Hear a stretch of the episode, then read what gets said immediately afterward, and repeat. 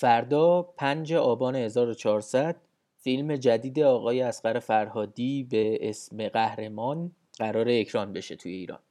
فیلمی که خیلی از خبرنگارای بین المللی سینما گفتن ممکنه نه تنها سومین اسکار ایران رو بگیره بلکه در کاتگوری های اصلی اسکار هم به احتمال زیاد قرار کاندید باشه. بار قبلی هم که یه فیلم ایرانی داشت سر و صدای اسکار می‌کرد یه فیلم از آقای فرهادی بود. فیلم فروشنده سال 94 البته فیلم اولین بار توی جشنواره کن سال 2016 اکران شد که میشه سال 95 ما. و تا اونجایی که من خاطرمه سال 95 تموم شد فیلم و حدودا اردی بهش ماه 95 آقای فرهادی فیلم و فرستاد برای جشنواره کن. ولی ما به ویکیپدیا اعتماد می‌کنیم سال 94 بازخورد فیلمم خوب بود توی کن. هم شهاب حسینی جایزه بهترین بازیگر مرد رو گرفت هم خود آقای فرهادی جایزه بهترین فیلم نامه رو. اما این فیلم از همون زمان که توی ایران اکران شد هم بازخورد مثبت داشت هم منفی. هم از طرف منتقدین و هم از طرف مخاطبا. جالب اینه که بعدا همون سال وقتی این فیلم دومین اسکار ایران رو هم گرفت این نظرها به همدیگه نزدیک که نشد هیچ بلکه دورتر هم شد. سلام روزتون بخیر. من امین سامتی هستم. این اپیزود چهارم پادکست پرتغال کوکیه. پادکستی که توش راجع به فیلمایی حرف می‌زنیم که یه عده دوستشون دارن و یه عده دوستشون ندارن. این قسمت چهارم آبان ماه 1400 منتشر میشه و توش راجع به فیلم فروشنده اسقر فرهادی حرف می‌زنیم. این اپیزود در ضمن به خاطر اتفاقاتی که توی داستان فیلم فروشنده هست برای سنین پایینتر خیلی مناسب نیست.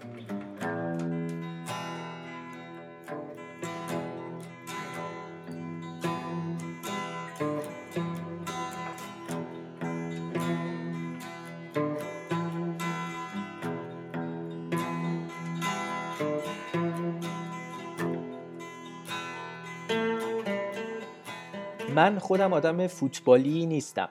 ولی یه مثال فوتبالی می‌خوام بزنم اینجا برای اینکه یه خورده درکمون از حرفایی که می‌خوایم بزنیم این اپیزود بیشتر بشه. اگه یکی بیاد به من بگه که بیشترین قهرمانی جام باشگاه های اروپا مال رئال مادریده که هست. من گوگل کردم. من که هیچ اطلاعاتی در مورد فوتبال ندارم یا اطلاعاتم خیلی کمه ممکنه نتیجه بگیرم از این گزاره که رئال مادرید احتمالا بهترین باشگاه اروپاییه. اما کسی که طرفدار بارسلونا باشه مثلا قطعا حرف منو قبول نداره. دلایل خودش هم داره.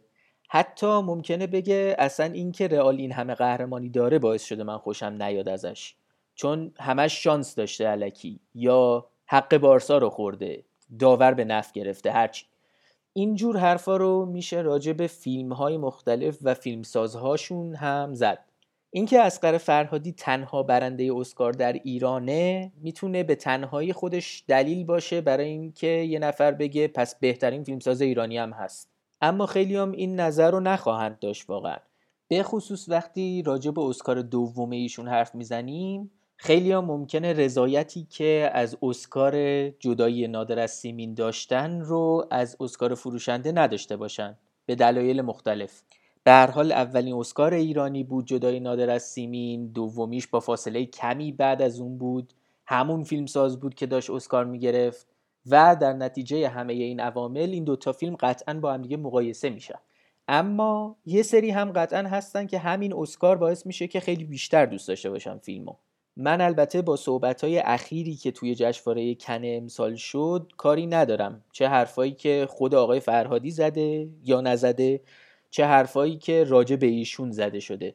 نهایتا قصد من توی این پادکست اینجور حرفا نیست. من اولا راجع به فیلم و سینما اساسا دوست دارم حرف بزنم بیشتر و ثانیا هدفم درک متقابل راجع به یه فیلم خاصه. اینکه چرا یکی از فروشنده ممکنه خوشش بیاد یکی بدش بیاد.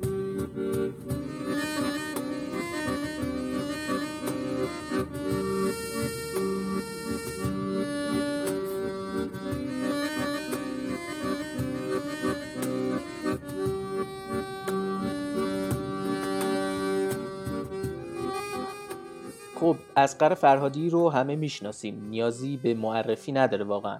فقط یه مرور سریع بکنیم روی سابقه تلویزیونی و سینماییش برای اونایی که نمی‌دونن شاید جالب باشه. آقای فرهادی چند تا فیلم کوتاه توی انجمن سینماگران جوان اصفهان ساخت.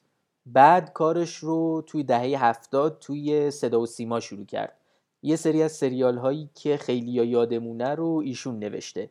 مثل روزگار جوانی، داستان یک شهر یک و دو و یادداشت های کودکی که آهنگ تیتراژ اولش رو هم خودش خونده. امروز که این سریال ها رو نگاه می‌کنیم واقعا نمیشه گفت که سریال های خوبی هستن. اما مثلا روزگار جوانی تو دهه هفتاد واقعا یه مدل جدیدی از سریال بود که تو صدا و سیما واقعا دیده نشده بود شبیهش. کما اینکه بعدا هم سریال های مشابهش هی ساخته شد. سال 80 اولین فیلمنامه بلند فرهادی ساخته شد.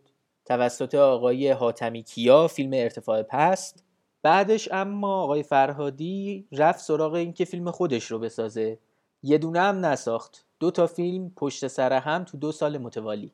سالهای 81 و 82 رقص در غبار و شهر زیبا.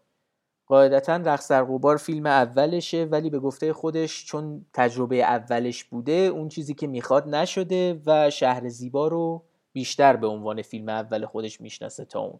بعد از اون هم که چهارشنبه سوری درباره الی جدای نادر از سیمین دیگه اینا رو می‌دونیم. این وسط یه سری فیلمنامه هم می‌نویسه که بقیه می‌سازن. مثل کنعان که مانی حقیقی ساخته دایر زنگی که پریسا بختاور ساخته که همسر ایشون هم هست. و محاکمه در خیابان که مسعود کیمیایی ساخته. ولی فکر می‌کنم منطقی اگه بگیم که اسقر فرهادی از چهارشنبه سوری این تغییرش رو به سمت این اسقر فرهادی که می‌شناسیم امروز شروع کرد.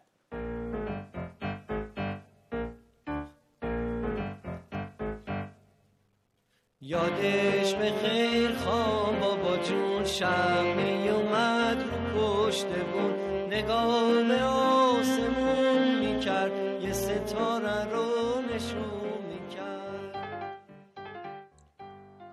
فیلم فروشنده. فکر نمی کنم کسی ندیده باشه فیلمو ولی یه خلاصه‌ای به هر صورت ازش میگیم. بنابراین اگر احیانا کسی ندیده از همین لحظه اختار اسپویلر فعاله. اماد و رعنا با بازی شهاب حسینی و ترانه علی دوستی یه زن و شوهر جوونن. هر دوتاشون بازیگرن و دارن نمایشنامه مرگ فروشنده آرتور میلر رو اجرا می‌کنن. اول فیلم اینا مجبور میشن خونه ای که توش زندگی می‌کنن و خالی کنن چون یه ساخت و سازی کنار ساختمونشون هست که باعث شده ساختمونشون نشست کنه. یه مقدار میگردن دنبال خونه موفق نیستن به یه جایی می‌رسه که دیگه اماد به حالت شوخی جدی میگه که اگه جایی پیدا نشه مجبوریم همینجا تو دکور تئاتر بخوابیم. اینجا دوستشون دوست و همکارشون بابک. با بازی بابک کریمی میبرتشون یه خونه ای رو نشونشون میده و میگه بیاین فعلا اینجا باشین تا کارتون را بیفته. اینا هم از خدا خواسته وسایل رو جمع می‌کنن و می‌برن تو این خونه. تا اینکه یه شب اماد دیر میاد خونه و یه اتفاقی برای رعنا میفته رعنا رو بردن بیمارستان زخمی و خونی و داغون. بعدا اماد متوجه میشه که این اتفاقی که برای رعنا افتاده یه زمین خوردن ساده مثلا نبوده. یه نفر یه مردی راه پیدا کرده توی خونه و زمانی که رعنا توی حمام بوده این هم وارد حمام شده و عملا یک تعرض جنسی صورت گرفته. حالا رعنا و اماد این وسط سردرگم متوجه میشن که مستجری که قبل از اینا توی این خونه زندگی می‌کرده یه خانومی بوده که توی خود فیلم اینجوری میگن که اوضاع احوال درست درمونی نداشته.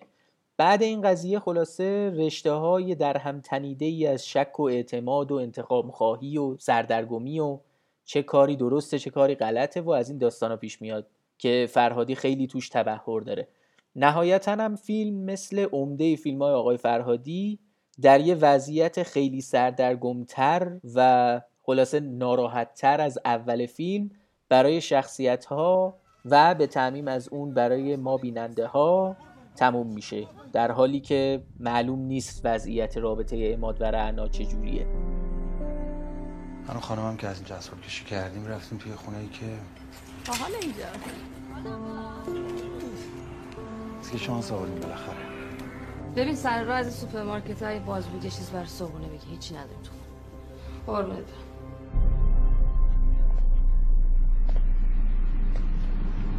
برم. چرا رعنا بدون اینکه بدون کی پشت در در باز می‌کنه؟ چرا پیرمردی که آخر فیلم متوجه میشیم وارد حمام شده موبایل و سویچش رو جا می‌ذاره؟ چرا جوراباش رو جا می‌ذاره ولی کتش رو می‌بره؟ چرا بعدا نمیاد وانتش رو ببره؟ اینا یه سری سواله که خیلی شنیدیم بعد از اینکه دیده شد فیلم به صورت عمومی. سوالایی که ریشهشون از این میاد که گافای فیلمنامه کجان؟ از یه دید بله پرسیدن این سوالها درست منطقیه. برای بعضی هم ممکنه واقعا جوابی پیدا نشه که آدم رو راضی کنه. اما واقعیت اینه که تا بخوایم جوابهایی پیدا میشه برای هر کدوم از این سوالها که آدم رو لزوما راضی نمی‌کنه. به عبارت دیگه همونقدر که این سوالها هدفشون مچگیری از فیلمنامه و فیلمنامه نویسه جوابهایی هم که براشون وجود داره هدفشون توجیه کردن این گافهان شهرام مکری در جواب این سوالها راجع به همین فیلم یه حرف جالبی زده بود. گفته بود که این ایرادها شبیه ایراداییه که کسایی که تازه با فیلمنامه نویسی آشنا شدن از یه فیلمنامه می‌گیرن.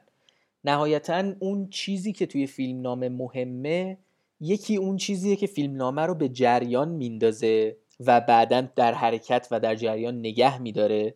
یکی رابطه اتفاقاتیه که پشت سر هم میفته یعنی اینکه حادثه A ما رو ببره به حادثه B حادثه B ببره به حادثه C همینجوری تا آخر.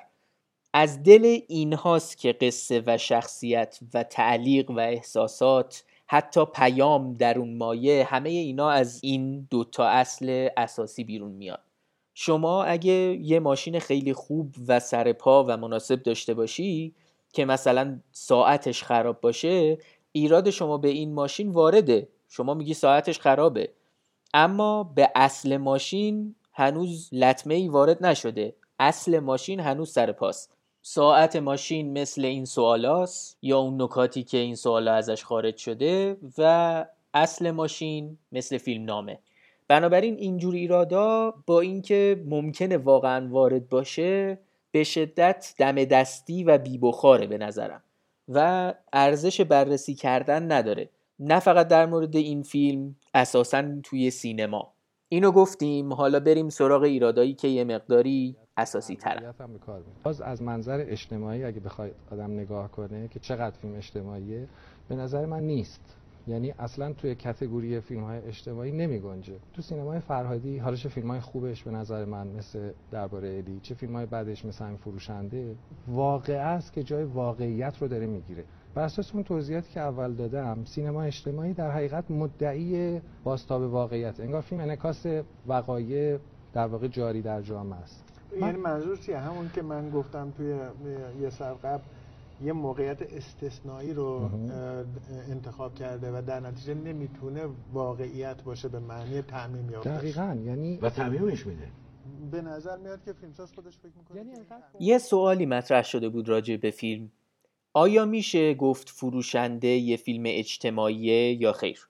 یه جور دیگه میشه اینجوری پرسید. آیا میشه اتفاق خاصی که توی فیلم فروشنده افتاده رو به کل جامعه یا به کل اجتماع تعمین بدیم؟ خب حالا برای اینکه بخوایم جواب بدیم به این یه کوچولو باید راجع به فیلم اجتماعی حرف بزنیم. سوال هایی که مطرح میشه تو این مایهان که فیلم اجتماعی آیا ژانر آیا سبک آیا اگه راجع به اجتماع نباشه مثلا راجع به فرد باشه اون وقت میشه گفت فیلم فردی؟ آیا اون وقت اونم یه سبک یا یه ژانر حساب میشه؟ دوستانی که فیلم سازن احتمالا خیلی خستن از اینجور بحثا چون بارها و بارها شنیدن. اما واقعیت اینه که فیلم اجتماعی یه اسمیه که ما گذاشتیم روی یه سری از فیلم ها که به اجتماع یا جامعه و مشکلات اون می‌پردازن. یعنی سبک نیست گونه نیست. حتی یه حرکت سینمایی هم نمیشه گفت هست. چون که حرکت سینمایی لازمش اینه که یه سری فیلمساز دور همدیگه بشینن و بگن ما می‌خوایم این مدلی شروع کنیم فیلم ساختن. اما این سری فیلم های اجتماعی که توی ایران ساخته شده خیلی ارگانیک تر از اینا صورت گرفته. قبل از آقای فرهادی بوده آقای فرهادی قطعا یه ارتقایی در کیفیتشون ایجاد کرده و بعد از آقای فرهادی که به وفور هست ماشاءالله. بنابراین حالا که نه سبک نه ژانر نه حرکت یا movement پس چی اسمشو باید بذاریم؟ به نظر من بهترین کاری که می‌تونیم بکنیم اینه که اسم علمی نذاریم روش و صرفا بگیم یه جور دستبندیه. یه نوع دستبندی از فیلم هاییه که در یه دوره ممکنه ساخته شده بشن هیچ پایه و اساس علمی توی این عبارت دستبندی وجود نداره مثلا توی مطالعات سینمایی. صرفا برای اینکه بخوایم جدا بکنیم بگیم فیلم های اجتماعی چیان میگیم یه دستبندی از فیلم ها حداقل توی این اپیزود. واقعیت اینه که اون چیزی که به عنوان گونه یا ژانر محسوب میشه یه چیزایی هستن مثل مثلا کمدی ترسناک درام. یه فیلم یعنی می‌تونه یه کمدی اجتماعی باشه مثلا مثل اجاره نشین ها یا یه فیلم ترسناک اجتماعی باشه مثل فیلم گت اوت یا یه درام اجتماعی باشه مثل فیلم های آقای فرهادی. خب اینو مشخص کردیم. حالا بیایم ببینیم آیا میشه اتفاق خاص فروشنده رو تعمیم داد به اجتماع یا خیر. از اتفاق خاص هم منظورمون فقط تعرض جنسی نیست بلکه تعرض جنسی یک مرد مسن به یک خانومیه که به جای یک خانوم روسپی اشتباه گرفته شده. اینجاست که این فرق بین ژانر و دستبندی مهم میشه. با یه مثال بذارین توضیح بدم. من اگر یک فیلم در ژانر ترسناک بسازم ولی هیچ کس رو نترسونم باهاش احتمالا فیلم ترسناک خوبی نساختم. یا اگه یه فیلم کمدی بسازم که نه اتفاقاتی که توش میفته خنده داره نه اساسا به دید وارونه یا اقلا به دید مزهکی به غذایا نگاه کنه احتمالا فیلم کمدی خوبی نساختم. اما یه فیلم اجتماعی به هر شکلی راجع به جامعه می‌تونه صحبت کنه. مثلا فیلم گت اوت که گفتیم اکثرش اصلا در جامعه به اون صورتی که ما فرضش می‌کنیم اتفاق نمیافته. اما خیلی به وضوح داره راجع به تبعیض نژادی در جامعه حرف می‌زنه. توی فروشنده هم اون چیزی که موتور داستانه ممکنه یه بحث اجتماعی نباشه.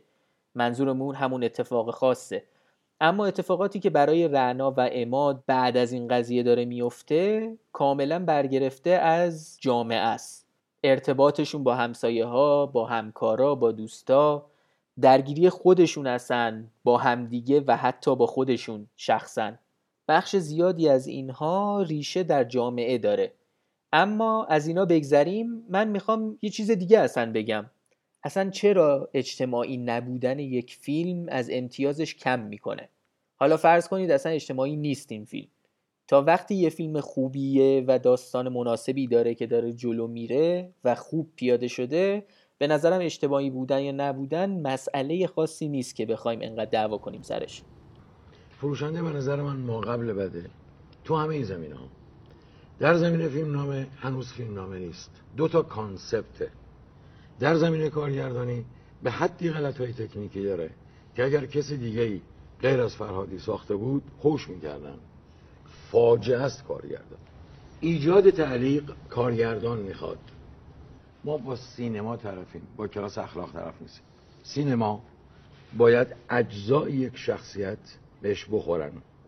ببین شخصیت نمی‌سازه. concept همون که تو گفتی. concept حریم خصوصی. ببین یه دکمه داره. دکمه حریم خصوصی. بر مبنای این دکمه می‌خواد پالتو بدوزه. قصه نداره. شخصیت نداره. فضا نداره.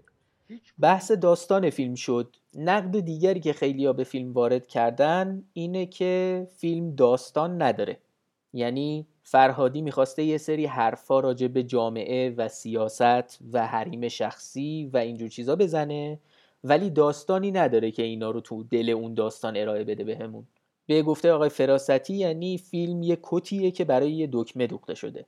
نظر شخصی بنده اینه که این غیر منطقی ترین حرفیه که بشه راجع به این فیلم زد.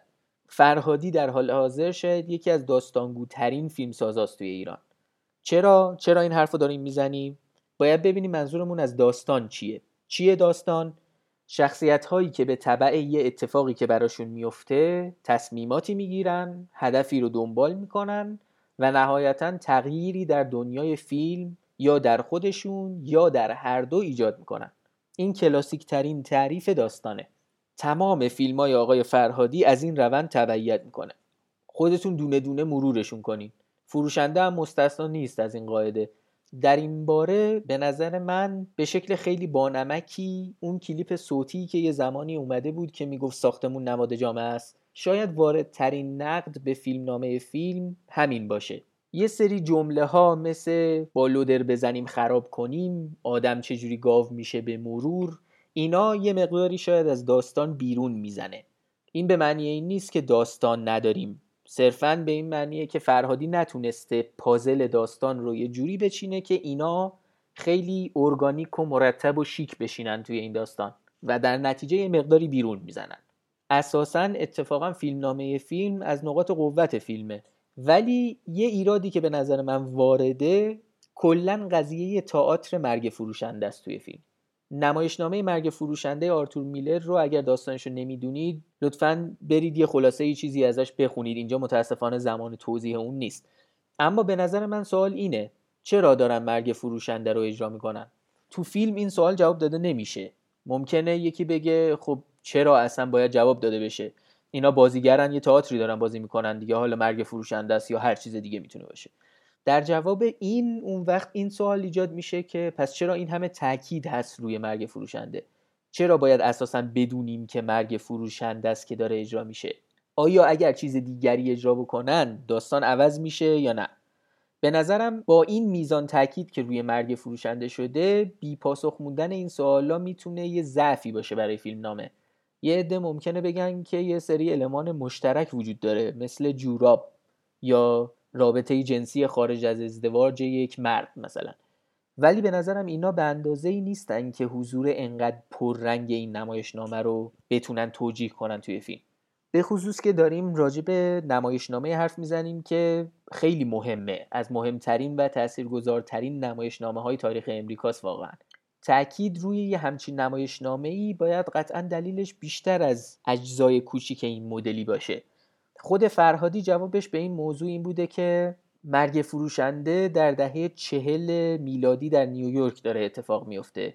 زمانیه که نیویورک در حال تغییر بوده و داشته به سمت مدرن شدن ناگهانی می‌رفته و آشفتگی ویلی لومان شخصیت اصلی مرگ فروشنده اساسا از این دگرگونی سریع داره نشأت می‌گیره. از اون ور رعنا و اماد هم درگیر همین موضوع شدن. به خصوص اماد ولی هر دوتاشون اینکه اماد که آدم روشنفکر و امروزیه انقدر دچار سردرگمی شده و نمی‌دونه باید بعد از یه همچین حادثه ای چی کار بکنه شبیه وضعیت ویلی لومانه اینم که میگه این ساختمونا رو باید خراب کرد هم استعاره ای از همین دوره گذار به مدرنیت است. به شخصه برای من این توضیح کافی نیست. نمیگم غیر منطقیه اما بازم برای من این اندازه تاکید روی مرگ فروشنده رو توجیه نمی‌کنه. اما واقعیت اینه که این توضیحی که خود آقای فرهادی داده با فاصله از بقیه دلیلایی که میشه آورد باز دلیل بهتریه. ای چی شده؟ چی شده؟ چه اتفاقی افتاد؟ خونه داره به میریزه. وا با خونه داره میریزه کمک کن. این پسر من شله. خونه نماد جامعه است خونه نماد پسر جامعه من است. ببرز نجاتش بده. خونه نماد جامعه است آره، داره فرو. میپاشه پسر عینکش عینکش. من یه پسریم اه، چقدر خیره این. شخصیت شهاب حسینی. چقدر خیره. آقا. بله. چی میشه؟ یه آدم گاو میشه. به مرور. خب، یه چیزی اساسا گفته میشه راجع به اسقر فرهادی که راجع به این فیلم هم هست ولی بیشتر از اینکه راجع به فیلم خاصی باشه راجع به خود ایشونه. میگن ایشون نویسنده خوبیه اما کارگردان خوبی نیست. یا حداقل کارگردانیش به اندازه فیلمنامه نویسیش قوی نیست. چرا این حرفو می‌زنن؟ یک اینکه میگن پیچیدگی خاصی توی کارگردانی ایشون وجود نداره. مثلا حرکت های دوربین عمدتا به چشم نمیان از طرف دیگه میگن اون چیزی که آدم می‌بینه همون چیزیه که می‌خواد ببینه. و این لزوما چیز خوبی نیست. حالا اینکه چرا و اصلا یعنی چی الان میگم. یعنی مثلا توی همین فیلم اونجا که اماد موبایل شاگردش رو می‌گیره عکساشو نگاه می‌کنه ما هم اماد رو داریم می‌بینیم هم شاگردشو. حرف زدن ها و واکنش های هر دو طرف رو داریم می‌بینیم. این یعنی اینکه آقای فرهادی تصمیم گرفته از دو طرف فیلم بگیره بعدا این پلانا سر جای مناسب به دیگه کات بخورن. خورد بشن به اصطلاح. اون کسایی که به کارگردانی آقای فرهادی خورده می‌گیرن عمدتا نظرشون اینه که این از دو طرف پلان گرفتن و بقیهش رو به دست تدوینگر سپردن. معنیش اینه که کارگردان زحمتی نکشیده. همه کارا رو سپرده دست بقیه. ها؟ از یه طرف میشه حرف این دوستان رو متوجه شد. با مثال اگر بخوام بگم توی همین صحنه اماد و شاگردش و موبایل بعضی کارگردان شاید انتخاب بکنن در کل مکالمه فقط اماد رو نشون بدن. چرا؟ چون در این صحنه نهایتا واکنش های اماد مهمتر از واکنش های شاگرد است.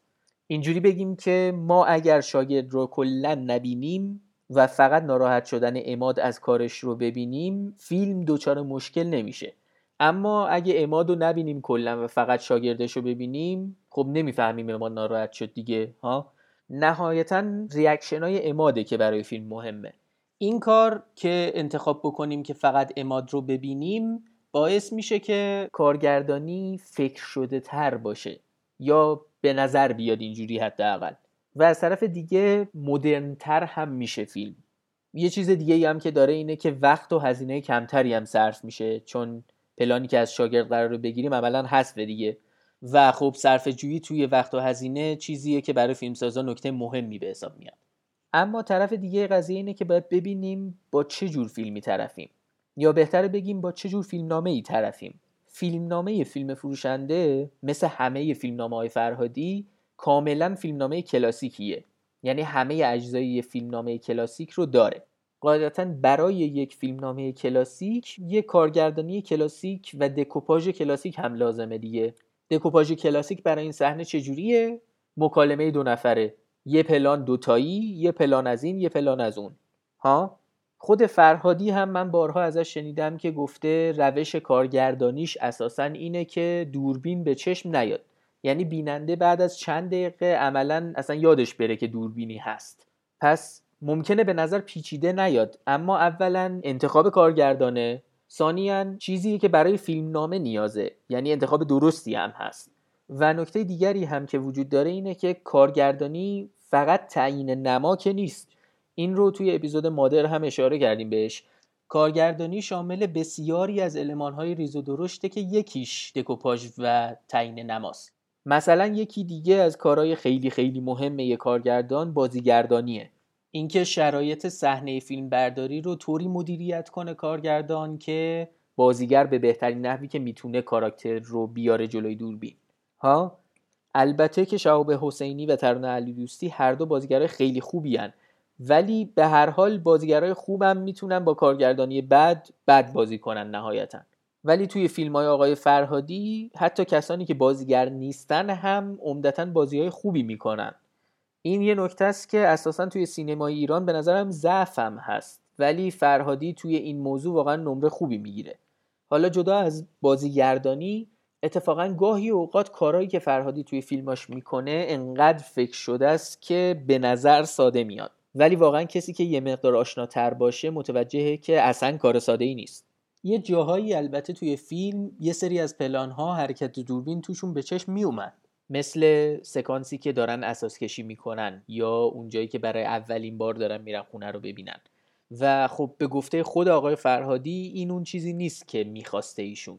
خودشون جایی می‌گفتن که اگر بیننده بعد از فیلم حرکت دوربین رو یادش بیاد یعنی من اون چیزی که می‌خواستم رو نتونستم پیاده کنم.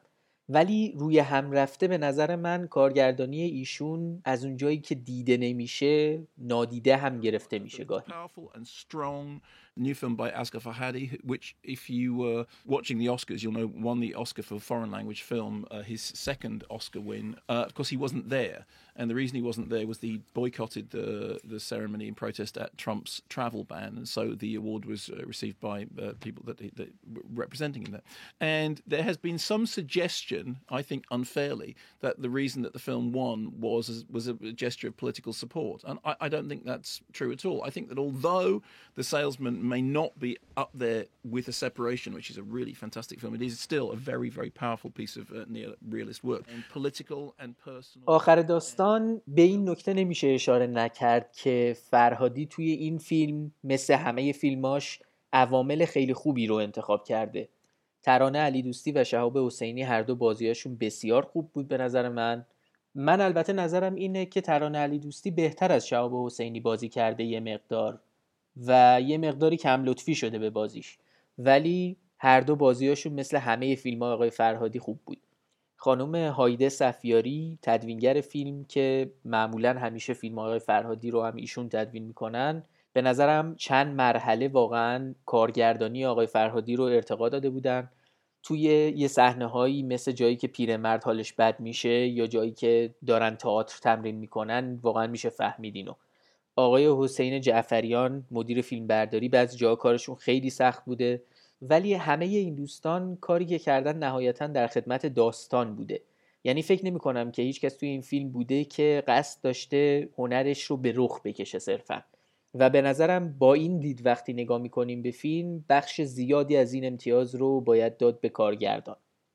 سال 2017 که کاندید اسکار شد فیلم دقیقا مصادف شده بود با اون زمان که ترامپ ورود یه سری مسلمون ها از هفت کشور رو ممنوع کرده بود به امریکا. فرهادی هم یه بیانیه داد که خلاصش اینجوری بود که حالا که اینطور شد من اصلا خودم نمیام اسکار. و همونجور که می‌دونیم نرفت واقعا. جایزش رو هم انوشه انصاری و فیروز نادری گرفتن. خیلیا گفتن که همین باعث شد اصلا که فروشنده اسکار رو بگیره. به خصوص که فیلم آلمانی تونی اردمان که رقیب فروشنده بود اون سال توی اسکار خیلی سر و صدا کرده بود و عملا به دید همه قرار بود برنده اسکار اون باشه. به نظر من هم این درسته. یعنی فرهادی از این دستی که بهش رسیده بود به نظرم به نفع خودش استفاده کرد و نهایتا یه اسکار دیگه گرفت. هم برای خودش هم برای ایران اساسا. سوال مهم به نظرم ولی اینجا اینه که ماها آیا باید اسقر فرهادی رو محکوم کنیم بابت این قضیه یا اسکار رو محکوم کنیم؟ آیا اینکه یه نماینده از سینمای ایران تو این وضعیت که معلوم نیست آینده سینما قرار چجوری باشه حضور بین المللی داشته باشه و دیده بشه و توجه بگیره نهایتا چیز ارزشمندی هست یا خیر؟ من خودم حقیقتش نمی‌دونم جواب این سوال و نمی‌تونم خیلی مطمئن جواب بدم.